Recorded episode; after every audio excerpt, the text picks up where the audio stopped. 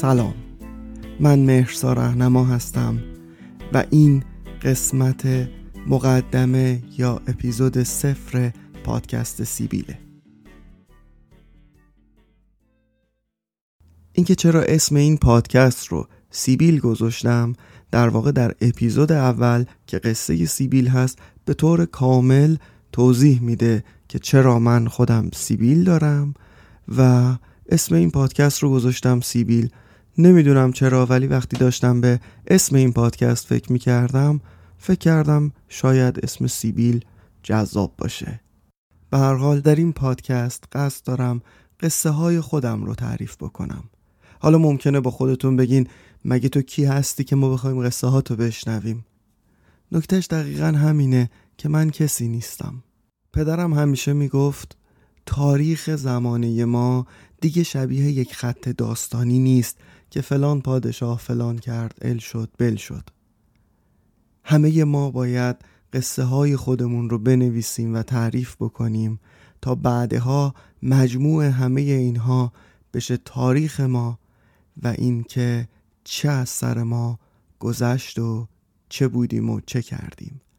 و من فکر می‌کنم قصه های آدم های معمولی شاید جذابیت خاصی داشته باشه برای خودش. و من هم به عنوان یه آدم معمولی که عاشق شنیدن قصه های آدم های معمولیم قصه های خودم رو میگم. شاید بد نباشه ماها قصه های خودمون رو بگیم. شروع نوشتن این قصه ها برای من از اونجای شروع شد که دو سال پیش تقریبا شب یلدا من یک متنی رو یک داستان نکی شاید نمی‌دونم یک دلنوشته ای رو در فیسبوک خودم منتشر کردم که قصه شب یلداهای خونمون بود. یه خورده طولانی تر از یه متن فیسبوکی شد. شاید خوندنش یه 5 دقیقه یا بیشتر زمان می برد و معمولا هم ما خیلی حوصله نمی کنیم در این جور شبکه های اجتماعی های بلند رو بخونیم.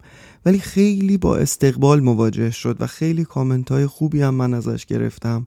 اما مهمترین کامنتی که بود یکی از دوستان من به اسم یاسمین که در آلمان زندگی می‌کنه برای من نوشت نمی‌خوای بیشتر از این قصه ها برامون بگی؟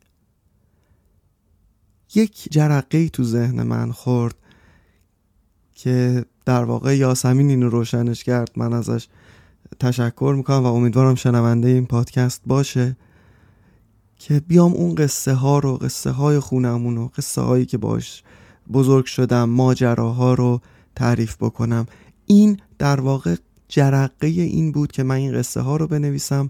یواش یواش تعدادشون بیشتر شد و به یه جایی رسید که فکر کردم شاید بد نباشه اینها رو در یک مقیاس بزرگتری به اشتراک بذارم.